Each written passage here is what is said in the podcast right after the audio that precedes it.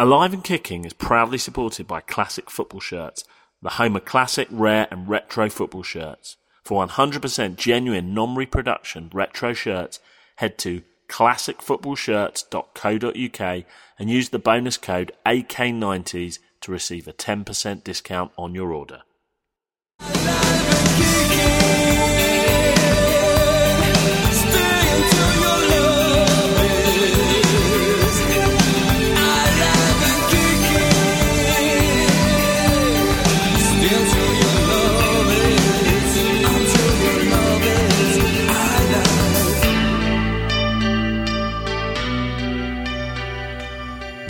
Welcome to Alive and Kicking, in the 90s football podcast, the podcast that's more 90s than a night out with Hugh Grant and Divine Brown.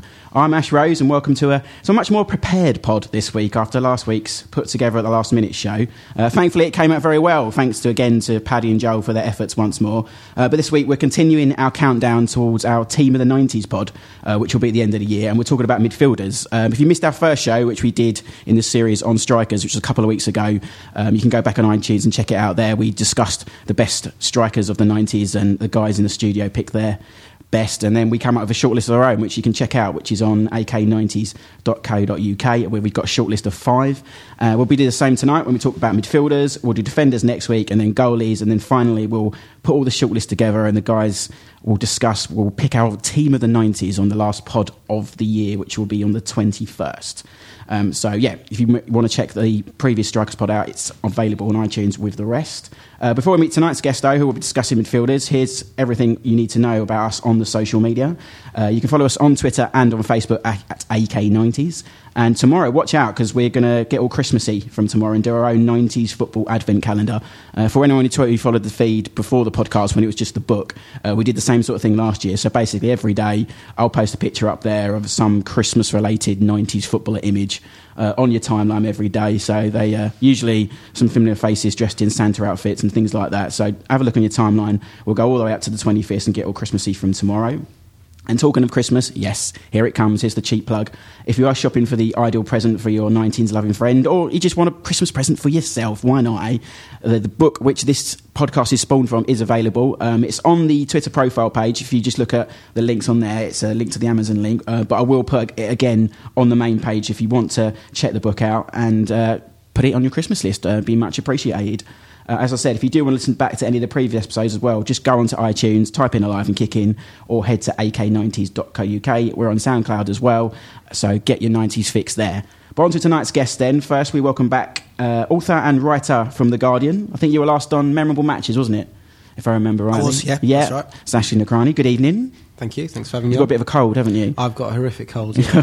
so he's a right trooper coming in. So there's a little bit of a sneeze going on. You know, it's got a, bottle of water. It's got a bottle of Lucozade. water. Just need a bit of Lemsip, really.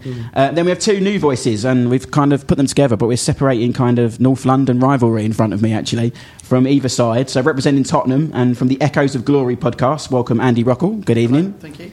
Thanks for joining us. And a regular voice on for anyone who listens to the Arsenal podcast uh, and founder of the brilliant Play with a Legend, it's Josh Landy. How you doing, Ash? Good to be here. Good to be. Uh, just a quick word on Play with a Legend. Yes. It's right up our street, absolutely. Just explain uh, what that is. No problem. It's a, it's a brilliant little uh, company you've got going there. That's very kind. Play with the Legend is me and Perry Groves. is to a former Arsenal hero. Although I should mention, as a little thing before we start, my first Arsenal game was 1993, so anything until 93 tonight, I'm ruling myself out.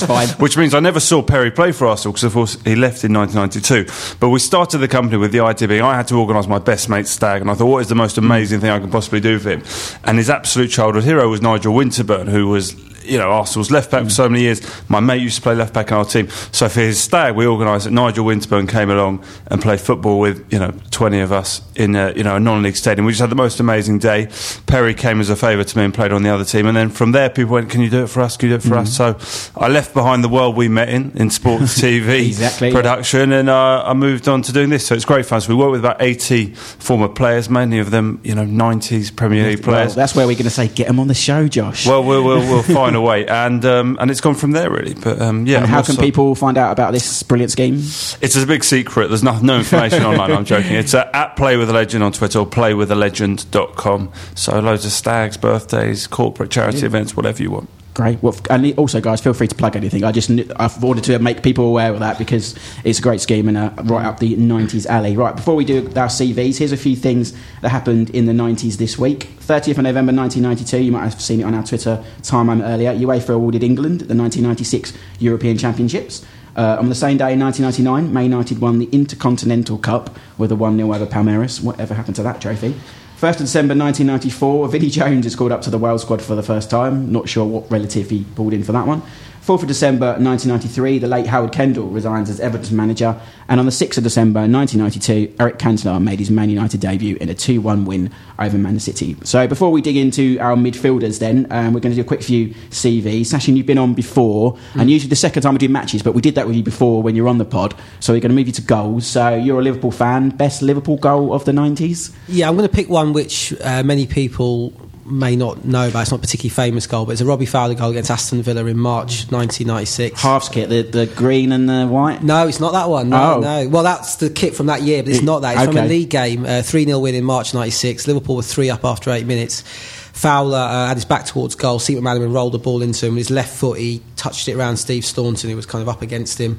And then, in an instant, hit this unbelievable shot which swerved away from Mark Bosnich and into the. Um, into the far corner of the net at the Kop end. I mean, if you type Robbie Fowler, Aston Villa, it's the first goal that comes up. Is I think his goal is quite well known among Liverpool fans. But the reason I picked it, as I said, it wasn't particularly significant, didn't lead to anything uh, in itself. But I think it just. First of all, it, first of all, it was a great goal. If you see, you know, when you watch it, you'll all sort of agree that it's a great goal. Second, it was sort of peak Fowler. It was Fowler, who's arguably Liverpool's most exciting player of the decade, and it was him at his very best uh, in, in terms of his form at the time. But that moment, in terms of showing what he's all about, his sort of ingenuity and his and his finishing abilities. And thirdly, I think he just summed up Liverpool from that time. As I said, Yeah. they were three up after eight minutes, and that team was massively flawed defensively, as we spoke about when I came on last time. But when they got going, when they were attacking at their best, they were brilliant, and they and they were just thrilling that afternoon. And I think that goal sort of summed up their sort of pace and verve on, on the attack. So yeah, my favourite Liverpool goal. in the Good 90s. choice. And then outside of Anfield, your favourite 90s goal? Is it one we've talked about on the pod already? or- It's not. No, I'm gonna, I've got his name written down because I always forget his full name. It is Francois Omam-Biyik. oh, okay. Yeah. you probably know. He scored um, Cameroon's goal In 1990, yeah. 1990, yeah. just at the start of the decade. Uh, yeah, the, the goal against Argentina, which uh, which led to Cameroon winning 1 0. Uh, I think it was in Milan, might have been. Yeah, Yeah, the game that World yeah. Cup. Quite simple, really. I was eight at the time. It was my first World Cup, um, my first, obviously, moment of watching a. World Cup as well, because it was the opening game. I, you know, I didn't know much about this Argentina team, but I knew Diego Maradona was. They were Even less to- about the Cameroon team. Exactly, yeah. They were meant to win by four or five, and it was this amazing shock, and it just completely elevated my excitement in international football and mm. football from beyond Britain. And yeah, I was just hooked from sort of football on a global scale after that game. So I picked, it was actually a rubbish goal. I watched it again this afternoon. Yeah, I remember it. Yeah, yeah. spills it. I remember the celebration. There were jumps on him as well. I remember yeah. rightly. Yeah, and we talked about that on our Italia 90 pod. If you go back on iTunes and, and check that out. Right to the new guys, we go to our original questions because we've had Arsenal and Tottenham on quite a lot. I'm going to kind of skip the sum up because I think we've done it quite a lot with with both. If you've listened, so we'll stick to the players. So we've spoke to Josh already. So let's continue. Your best 90s Arsenal player then? Is it going to be Perry Groves? It's not Perry. Oh, Um, poor Perry. He just misses out. So I'm sure he'd admit that uh, a slightly more revered um, player, perhaps in Dennis Bergkamp, who I think you know I was just getting into football, so I was eight years old when he signed for Arsenal in 1995. But even then, you were aware something a little Yeah. bit different was going on.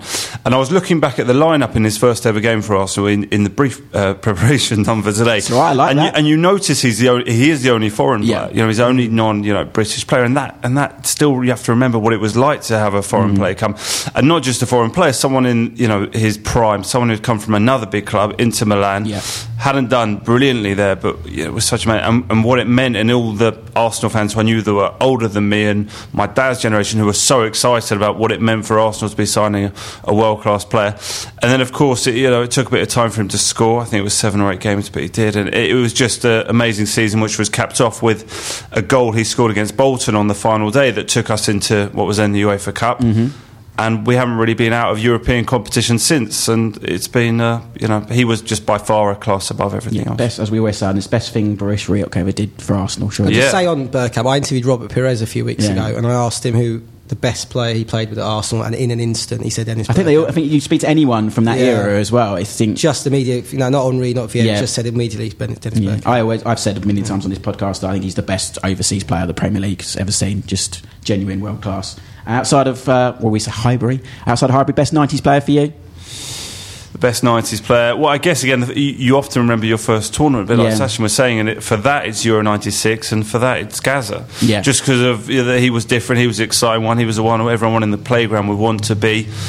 The goal against you know Scotland uh, will just be forever Mm. my first international goal that I'll you know tournament goal that I will just never ever forget, and it's adorned you know everywhere you see. I've even got there's a brilliant art of football. I don't know if you've yes, come across yeah. it. I've they're got a Trevor brilliant. Sinclair t-shirt myself. So I've got I've got the Gazza one, and I Yeah. bought it as I, when I went to the World Cup in Brazil last year because I thought, what is that one moment that made you fall in love with international football in England? And it and it was that. Yeah, good choice. Um, I'm sure his name will come up once we talk midfielders because there's not many better than Gazza. Then onto the lane. Then, as I said, we're not summing up because I think a, a Spurs fan came on and, spe- and summed up the 90s as Spursy, and I don't think you could find a better way to say Spurs than Spursy. It's like, It's the team. yeah, it's very good. So we'll go to your player. Then your favourite Spurs player of the 90s. For me, Jurgen Klinsmann. Mm-hmm. Um, he was so fantastic, even in such a short space of time. Uh, 94 95, he had that one full season, and then he came back a few years later to help us out of the mire. Um, he probably gave more effort and more quality in that short space of time than a lot of players did across the rest of the decade. Yeah. was a world class player, arguably the best in his field at the time, and he just gave everything, uh, every moment of the, Yeah, we spoke about him last week actually on our um, Foreign Legion podcast and said that it was the biggest thing about Klinsmann coming to the Premier League because he was very much in his prime. As a Spurs fan, you must have been blown away by that. utterly. It was just so refreshing to see a Mm. player of that quality and the work rate he put in. I mean, he played almost every minute of the season. He missed one game, and the two games he was substituted, he was stretchered off, Mm. uh, unconscious. So he couldn't give any more Yeah, for the no, side. Great, great memories from the 90s. And outside of the lane, then, who will you go for 90s player? I struggle with this. I wrestled over. If this had been 95 to 2005 podcast, Paul Scholes would have won Yeah. by country mile. Um, so I think I'm going to go with Matt Le Tissier. Okay. He just en- Favourite on here, encapsulated yeah. everything that I would have wanted about a player uh, at Tottenham. I mean, he scored goals of just such quality and in numbers as well. I mean, the first three years of that Premier League season, he scored over 70 goals. Yep. Um, so he really was on fire then.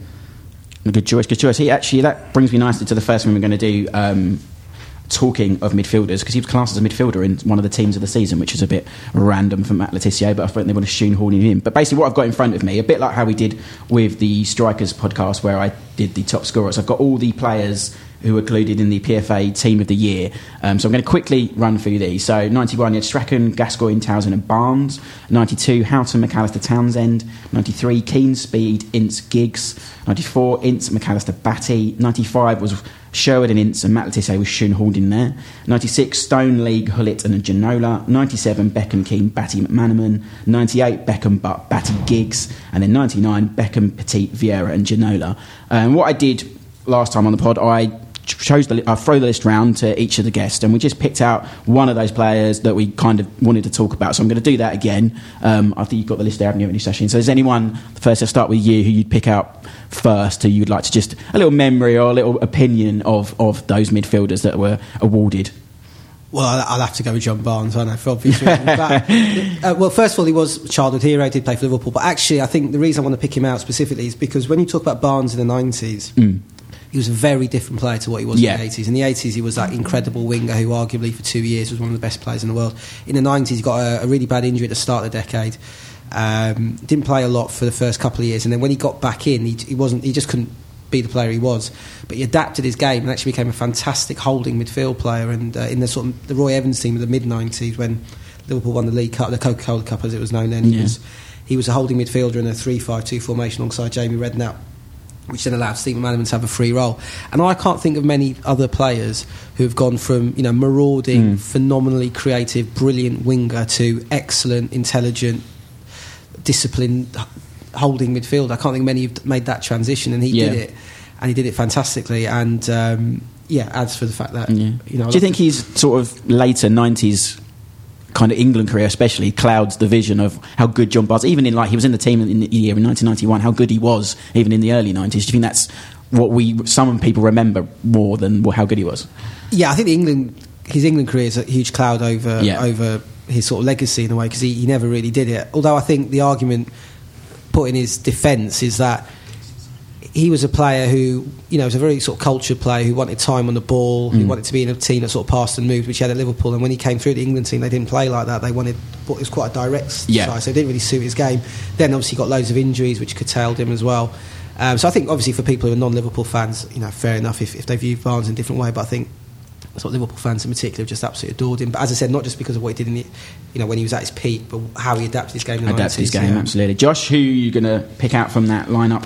Well, there is actually a disappointing amount of Arsenal players. There is actually, until you get to the- the until latter you years, get to yeah. 1999, where perhaps appropriately Petit and Vieira Yeah. are found there together, which is you know reflective of what they were. They were such a, a wonderful pairing that that complemented each other and were so responsible for that first league title under under Arsene Wenger in 1998. That you know Arsenal went on and became probably the, the best team you know in the country for that four or five year period. Hmm. And uh, Vieira, I guess, obviously of the two, was the one that went on to become sort of club captain and incredibly revered, and, and still puzzles a lot of people why he isn't involved at the club now, and why, why we sort of stood by and let Manchester City And now New York um, City. and New York City, you know, benefit from, from his expertise. But Vieira wa- was everything you would you would have wanted. He just felt like whenever you're going into battle, he was someone you wanted to to be there with you.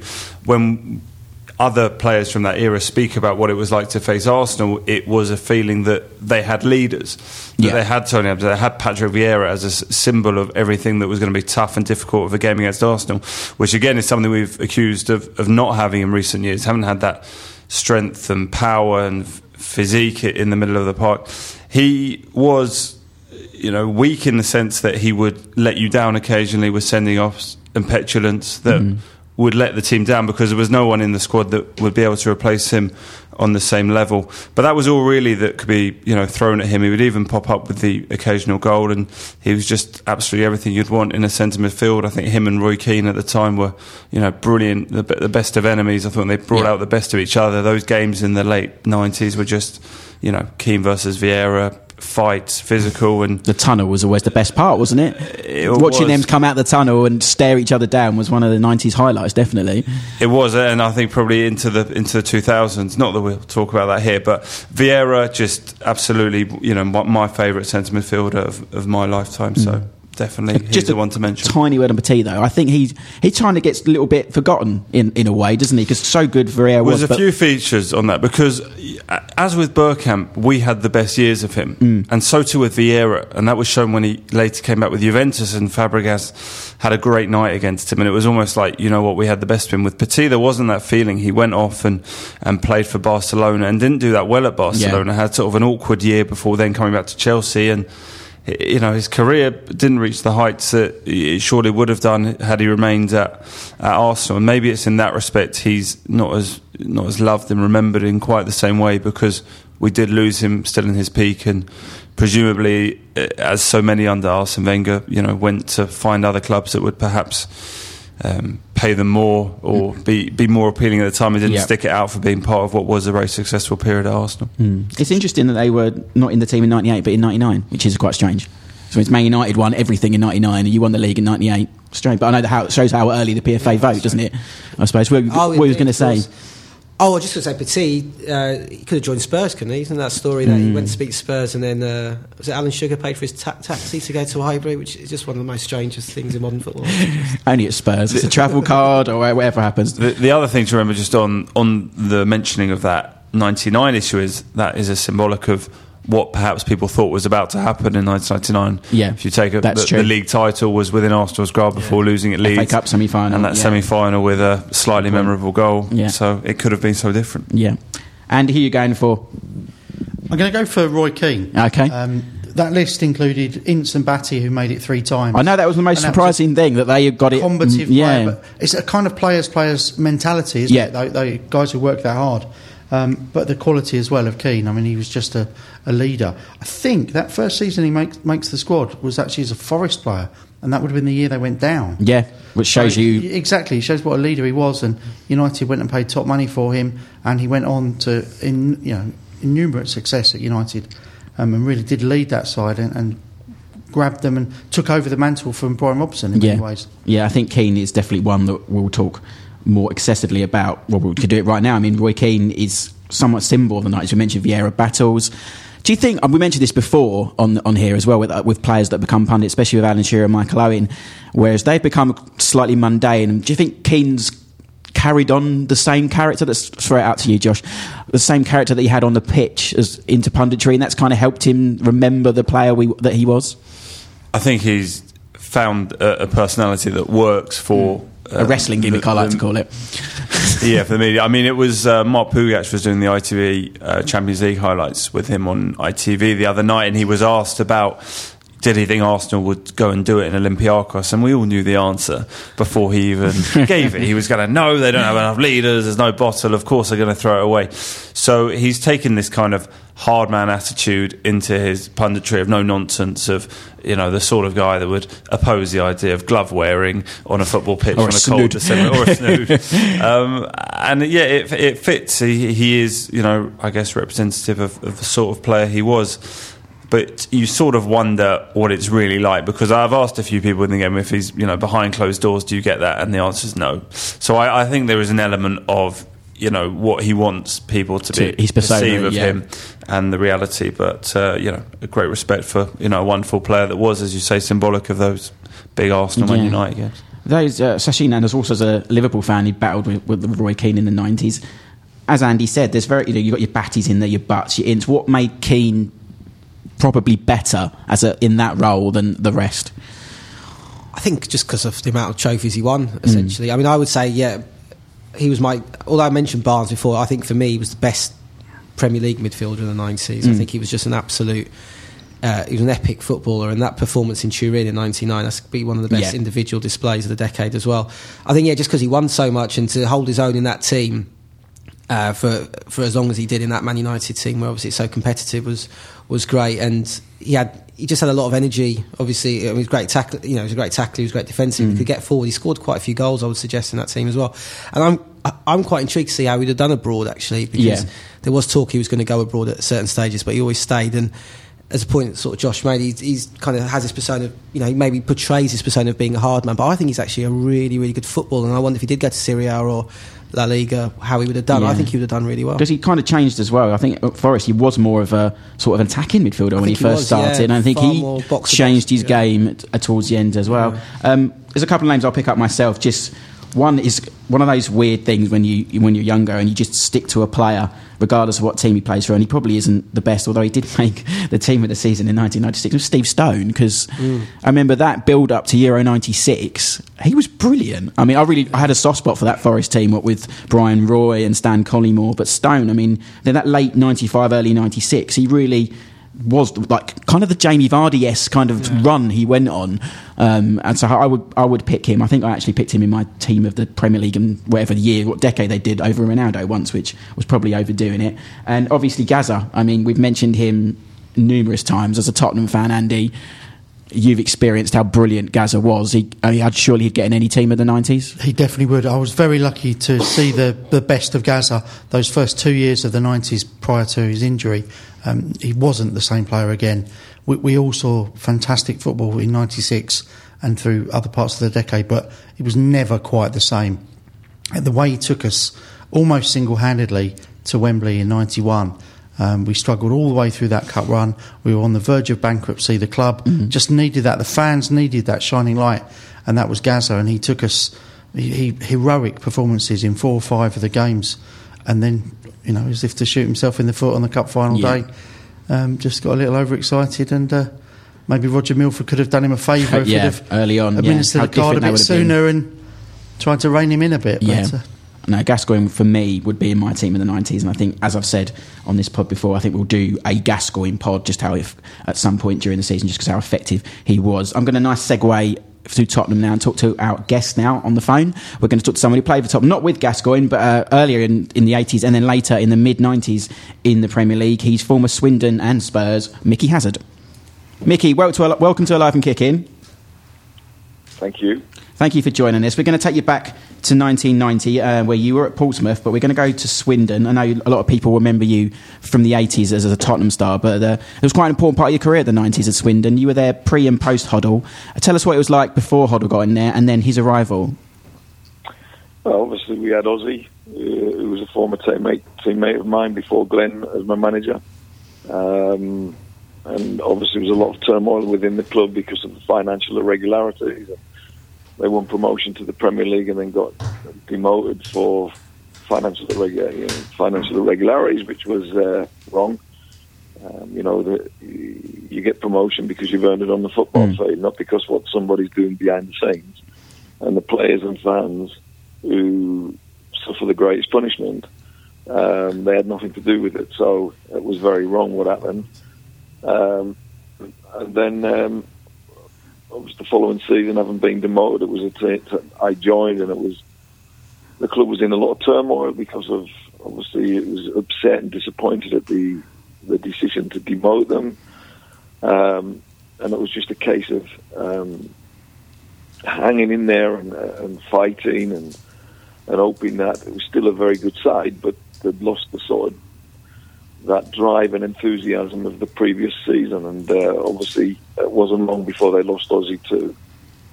Um, and we had a bit of a fight on our hands to just finish mid-table, and um, fortunately we did. Glenn came in when Ossie left, and um, obviously another former teammate of mine, and obviously another player who played the game the way I think it should be played, and hopefully was going to coach and manage the way it should be played. Um, and he didn't disappoint. He came in and uh, saw out the game till the end of the season, um, and then started afresh the following season. We reported back early, got ourselves super fit. Glenn had laid out um, track routines and, and, and running routines throughout the pre-season for us. A lot of tour of uh, Finland, um, you know, to get to get some match practice in, and uh, and it all paid off. Come the start of the season, we were flying. We were playing fantastic football, which Swindon had played over. That's, that's you know the, the, the arrival of Ossie, and then Mm. and, and then Glenn continued that, and um, it went from strength to strength. Um, How good was Hoddle when he came back? Was he? Did he still have it? Because I remember him playing for Swindon and and showing some How glimpses. good was Oddle? Yeah. How good was Oddle when he came back? I think you should ask how good Oddle is now. He's still one of the best players in. He's still one of the best players in the country now at 58 years of age. So um, it tells you how good he was when he came back. I think he was. I think he was about 35. Um, geniuses never lose uh, their ability, and Glenn's running ability was never what made him a, gr- a great, an all-time great. Uh, he didn't rely heavily on his running ability, so um, the the ball did most of Glenn's work, and um, he was an absolute genius. And you know, when you add a very very good Swindon side who play football the right way, and then you add Glenn Oddle to that, um, it can only get better. Um, and he positioned himself at sweeper, obviously a little bit older. He positioned himself at the back. It gave him more time to work his magic and make the play from the back, if you like. And he had me sort of just ahead of him, and Johnny Moncur to the left of me, who, who was a, a former Spurs player brought up the Tottenham way. And it really was a, a wonderful sight to play in. And um, Glenn was just still an unbelievable player, even at 35, 36. Yeah, we can imagine. Um, it was a, it, oh, it was unbelievable. Yeah, and it, you played briefly in the playoff final of '93 when when Swindon went up. I mean, you played in some big games yourself for Spurs in the '80s as well. But how big was that playoff final for, for Swindon and, and to get into the newly found Premier League? Well, I'd had I played every game in the season. I was very very unlucky to be fair. I played every single game under Glenn. I think I, I think he was manager for about 80, 90 games. I played every single game, and then prior to the end of that season, I, I developed a very bad knee. I tried to carry on playing with it. I played three or four games with it, and it was agony. And eventually, I ended up going into hospital to have an operation. it took me a little while to recover from it. With about, I think there was about two or three games to go. I made my comeback in a 6-4 win at Birmingham. But every time I played, my knee swelled up incredibly, and it took days and days and days to settle down. Um, and obviously, the playoffs were, were going to be sort of Saturday, Monday, Saturday, Tuesday, Saturday, Saturday. You know, so I wouldn't have been able to compete or play in all three because of the swelling in my leg. So we made the decision that I would uh, be on the bench for all three games uh, in case I was needed. Um, I was hoping that I wouldn't be needed because I was still in a lot of pain with my knee. Um, and in terms of how important the game was, it was massive for Swindon Town Football Club, massive. You know, the financial rewards on offer in the Premier League uh, at that time for a club like Swindon was quite phenomenal. And to achieve that goal was absolutely just an unbelievable achievement for a small club like Swindon. Yeah, it was. Um, it was an incredible achievement, and, and, and you know, t- typically we did it a sort of it was almost the Spurs way, really, rather than the Swindon way. Uh, we went 3 0 up in the final um, at Wembley and um, somehow allowed to get the, allowed them to get back to 3 all, and then we win 4 3. Um, typical Glenn Hoddle scored in the final. Um, and then, you know, and then you go up to the Premier League. Glenn leaves um, to go to Chelsea, which was um, a massive blow to the Mm. club um, because the one manager who had sort of helped build this team and helped get this team up to the Premier League um, was leaving, and he left his. Although he left his assistant, John was a, a great coach, um, but had never been a manager, so he was very inexperienced and and um, obviously first step into the Premier League for Swindon. It was a very very tough job that John had to do to keep Swindon in the Premier League, and uh, and while in the Premier League, Swindon played fantastic football. I mean, absolutely amazing football. There was games where we were totally in control of the games, and we would we would lose, and and it was down to um, inexperience, really, um, because not many of the players had played in the Premier League as such, or that that was newly formed, the old Division Mm. One. yeah. Um, you know, in I think I was probably the only one. I left in the October anyway to, to rejoin Spurs. Yeah, well, well, let's go on to Spurs then, Mickey, and, and your second spell there. I mean, how was we'll, we'll, we'll leave it on. We'll, we'll sum up that now. What was it like? I know it was the Well, well, end of your career, and you, you know you played with a, a good team under Ossie again. What, what were Spurs like then at that point in the nineties? Uh, uh, to be given the opportunity to come back to your, your club, the club that you love, the club that you started at as an 11, 12 year old, the club that you had success with was a dream come true. Uh, and to then go back to a team and it seemed that everywhere I went, um, turmoil, turmoil followed me because uh, Spurs were a club in turmoil. Obviously, the financial irregularities that had gone on at Spurs just before I came back with uh, uh, Terry Venables and Alan Sugar and, and the war that had gone on, the six point penalty that we got. Um, it was a tough time at Spurs and coming to terms with that sort of six point penalty was very difficult. And, um, you know, we made some incredible signings um, following that Ossie's first season. Um, Klinsmann being but it the big a- one. yeah, but it was a very traumatic time that season. You know, Ossie's first season, and then the second season we went for it. We, you know, we signed Klinsmann, we signed Dumitrescu, Popescu, we had Anderton, we had we had Barmby, we had Sheringham, um, we had unbelievable team. Now, people often say um, most teams build from the back first.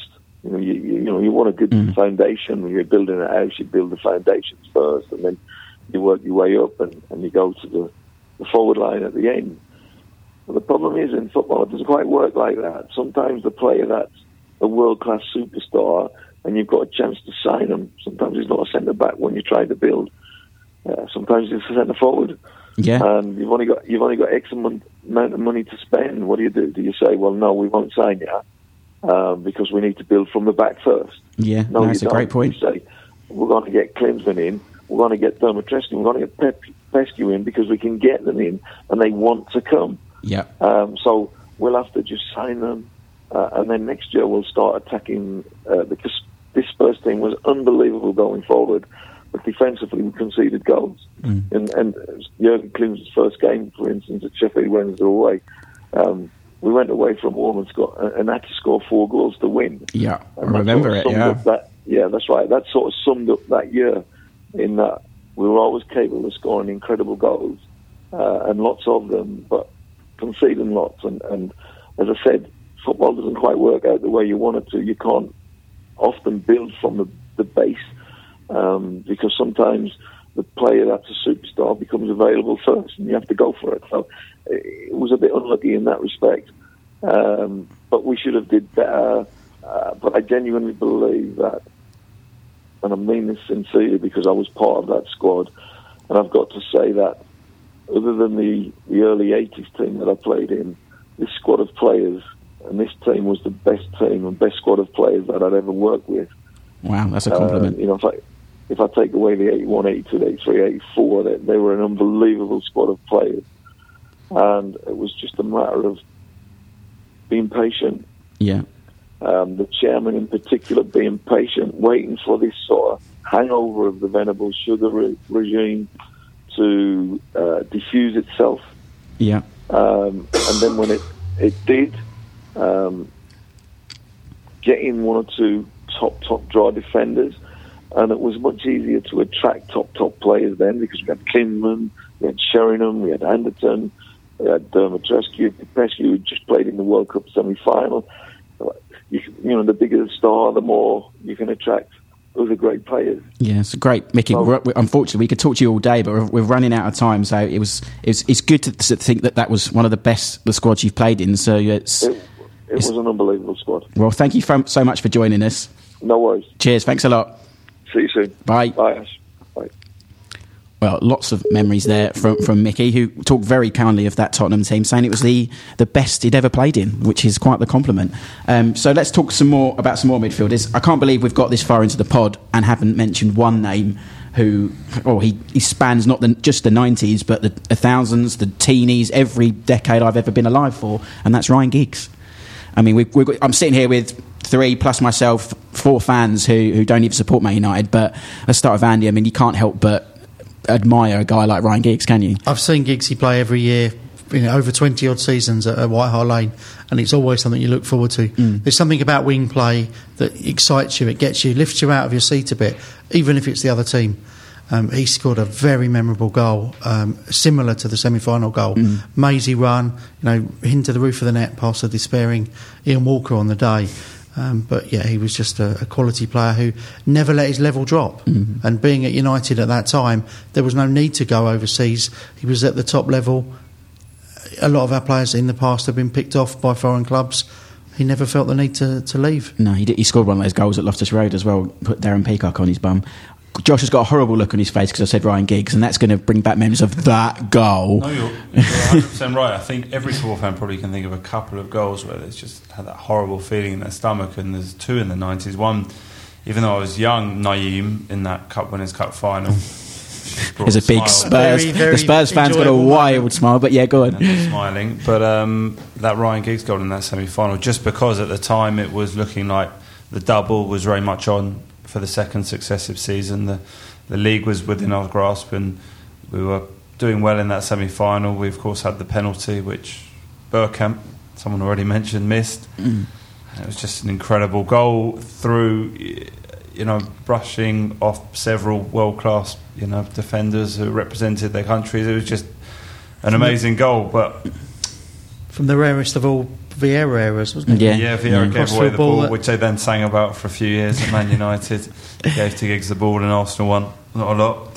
So it was. Um, but look, away from all that, obviously, one of the most amazing players, but who obviously never did what the current Wales team have managed Yeah, to do, which is that's get the to only thing missing from his CV. Yeah. Maybe that's why he isn't, you know, seen maybe maybe by the rest of the world Mm. in quite the same way. They never saw him on the international stage, and he didn't manage to, you know, do what you know Bale, Ramsey will do. Mm. Sachin, he was someone again, like you mentioned about Barnes, Barnes, who kind of transitioned later in his career to a different role. But in the nineties, when Giggs got the ball on the wing, it was just one of those stand-up moments, wasn't it? it something was always going to happen. Yeah, he was a he was a proper winger, and he was also real. For me, he was a real era defining player because it felt like him and the Premier League went hand in hand. You know, he he came along, and I remember all the girls at school absolutely loving him, and he seemed to be on the front of magazines, and he was at that point where English football was about to take off. Yeah, and he was the first one, wasn't he? he was the first superstar of English football. Obviously, obviously he was Welsh, but playing in England, and uh, he sort of caught the moment perfectly for his Mm. career to sort of take off. And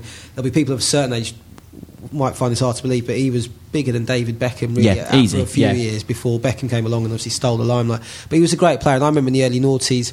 United fans saying he's finished and he went on for another 10 years. But in the 90s, he was utterly thrilling. The goal, the goal at White Hart Lane, it's an iconic goal, isn't it? Really? I Mm. mean, I can sort of visualise it now. And um, yeah, obviously him on the one side and Kanchelskis on the other. And you just wonder if you'll see players like that because teams just don't play with traditional wingers Yeah. anymore. And he- he's you know not just a phenomenal player, but perhaps a dying breed as well. He adapted so well. Yeah. Football changed across those 20 years, Yeah. and, and he was a constant all the way through. Yeah. We, you're talking wingers. There's three names and scenes. I've got three fans of these players in my head that I'm talking. I'm thinking about. Firstly, from Spurs point of view, David Ginola, Yeah. who we've talked a lot about on this pod, but he won PFA Player of the Year in 1999. Again, another entertainer. Yeah, I mean, that was a bit of a misnomer that season. I think he. United players split the vote by did, you know yeah. taking votes off each other, and Ginola somehow managed to tot up a few extra. He did get the Football Writers Award. I that think he year did as as well. well. I think- yeah, I think he Um, did. But he actually didn't really do that lot. He only scored seven goals. He just scored that goal against Barnsley. Yeah, seven, yeah, only had three in the league that season. Uh, it- I think wow. there was the cup run. Um, The that Barnsley goal was that? yeah, that yeah, year? that was- The, yeah, the yeah, FA yeah. Cup goal. Yeah. such a, a memorable goal. But, but Chris Waddle's a name that's not Yeah, early left off this 90s, page. yeah. He won a Football Writers Award. Yeah.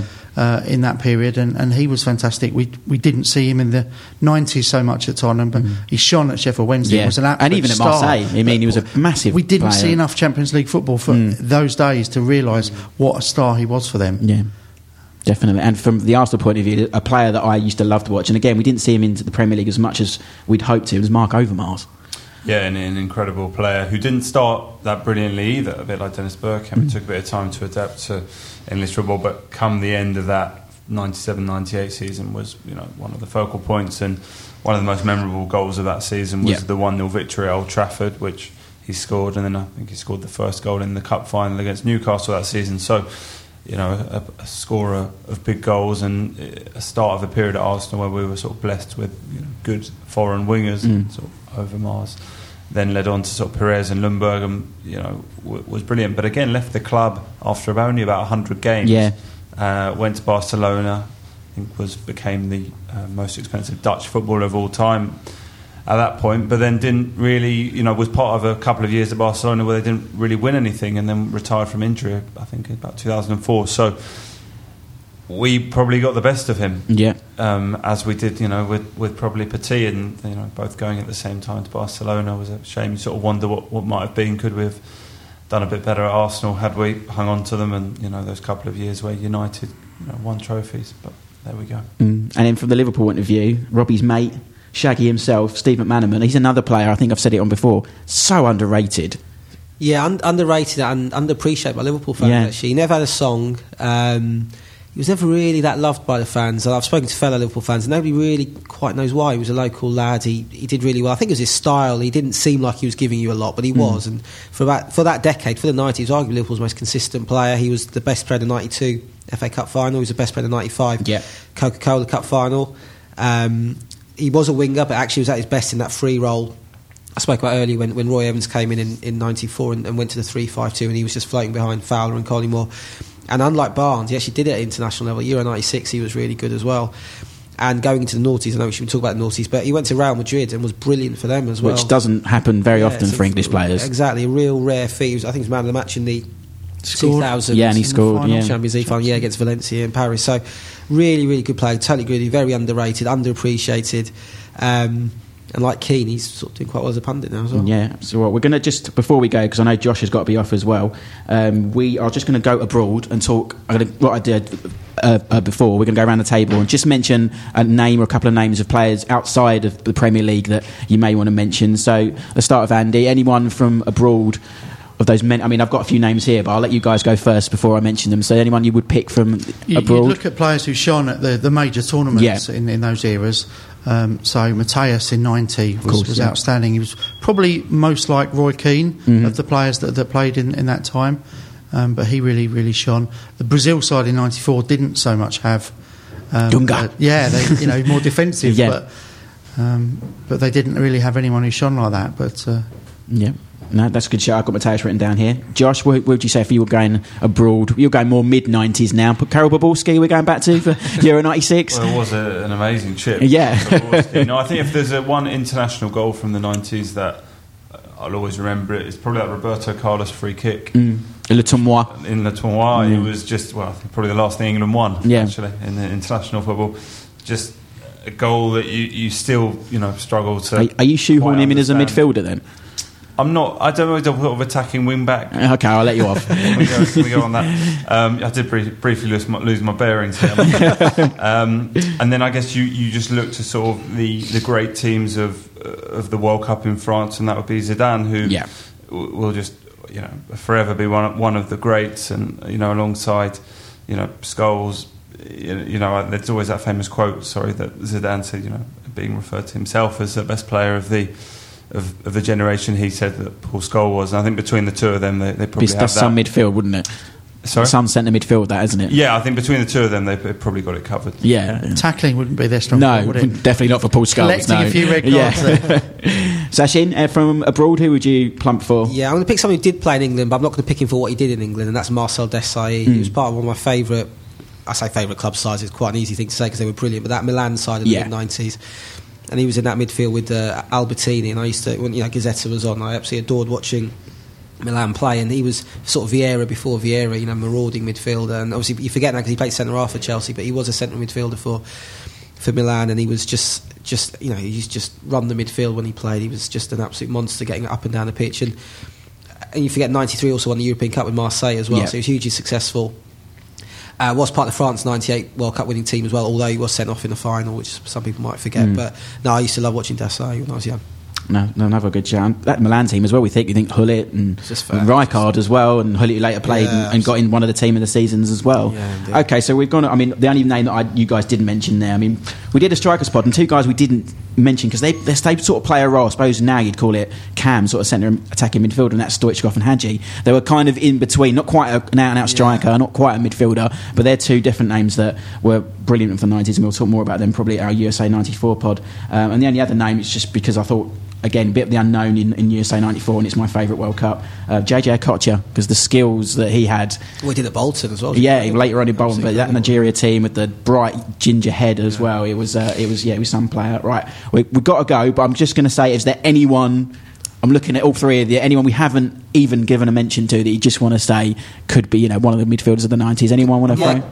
Go on, don't Can I just mention uh, Ruud Gullit really quickly? Yeah, go because, for it. um, Josh was saying earlier about Bergkamp being the first foreign. I remember when Gullit signed for Chelsea in '95, and I'm not a Chelsea fan, obviously, but I was incredibly excited by um, him coming because he was a proper world world class footballer, and see him Yeah. coming to, to come to Yeah. England. You know, he wasn't at his peak; he was a bit beyond his peak. But to see a name like that come to England felt very, very exciting. And yeah, I thought he was great for the. You know, he did, did well in England as well as a player. not as a well, you got him one of the team, and I think Yeah. he was a big deal. I remember when he signed, and, Huge. all the Gullit wigs that I think Chelsea it made fans the sort of wearing. Ten o'clock news that night. Yeah, it was such a. yeah. It was up there with the Klinsman. Yeah. Andy, Josh, anyone else you want to briefly mention? I'm going to jump in and say Beckham before Josh. Yeah, does. well, we haven't said his name. It's incredible yeah. that we didn't. He was the other player who made the, the team of the year three Yeah. times. Um, in my opinion, the best balanced midfield that uh, I've ever seen Yeah. was Beckham, Giggs, Keenan, Scholes. Scholes, yeah. It had absolutely everything. Everything. Uh, Beckham's crossing was just second to none. Um, he still got it. I mean, just look at the charity game Yeah. a couple of weeks ago. Um, the partnership he had with Gary Neville, both at England and at United. Um, I think sometimes the celebrity overtakes our memory. He was a phenomenal footballer who was so consistent. That's a great point. I think I, I have this argument with a friend of mine so consistently how David Beckham's. I still think he's slightly underrated because what he could do with a football, and like you said in that charity game the other week, he can still ping in across. And yeah, and unbelievable. He'd be easy to shout, and he should have been mentioned earlier. Yep, David Beckham. Josh, anyone else, or did he steal your thunder at the end there? Well, I, I asked him about him, have we spoken about Beckham yet? um, and in reply, I've got Glenn Helder underlined, which is um, a, an option. So where he was really the only other foreign player we had at Arsenal. Anders Limpar? Um, or was that that's no, before when '93? Bergkamp- Yeah. So when, when I was looking at when Bergkamp started playing, he was the other sort of main foreign player at the time and, and didn't quite reach the heights and, and was obviously replaced by a much better Dutch winger a few years later Mark Yeah. Overmars. But um, no, I think we I think we've covered it. I think you've Yep. done a, a great. Uh, I think we've covered everyone, The yeah. midfielders Yeah, and we uh, have. one very good attacking left back from Brazil. yeah, hey, we should hold him in. It's fine. We can talk more about him in our defenders podcast. I think again, we look for those teams. It's like we said, Gary McAllister, Batty, and Speed. Those are Leeds players. But yes, I think we have covered everyone. So it's my job now. Thank you guys, Andy, Josh, Sachin. Thank you again for coming on. Pleasure. Um, a couple more things before we go. We have a competition running on the Twitter feed at the moment um, for a Cult Zeros t-shirt, which is a brilliant website where you can get a, a face of your favourite footballer, whatever era, on a t-shirt. I've got one of myself. Myself, I said before, of course, of Roy Wegerle. Um, all you need to do is just go onto the Twitter feed and click on the link and sign up, and then you will be put into the competition, and I will draw the winners next on next week's pod. Um, but until then, next week we'll be talking defenders, so we'll look forward to that. Keep it 90s. This podcast is a West 12 Media and Burble Media production. Alive and Kicking is proudly supported by Classic Football Shirts, the home of classic, rare, and retro football shirts. For 100% genuine non reproduction retro shirts, head to classicfootballshirts.co.uk and use the bonus code AK90s to receive a 10% discount on your order.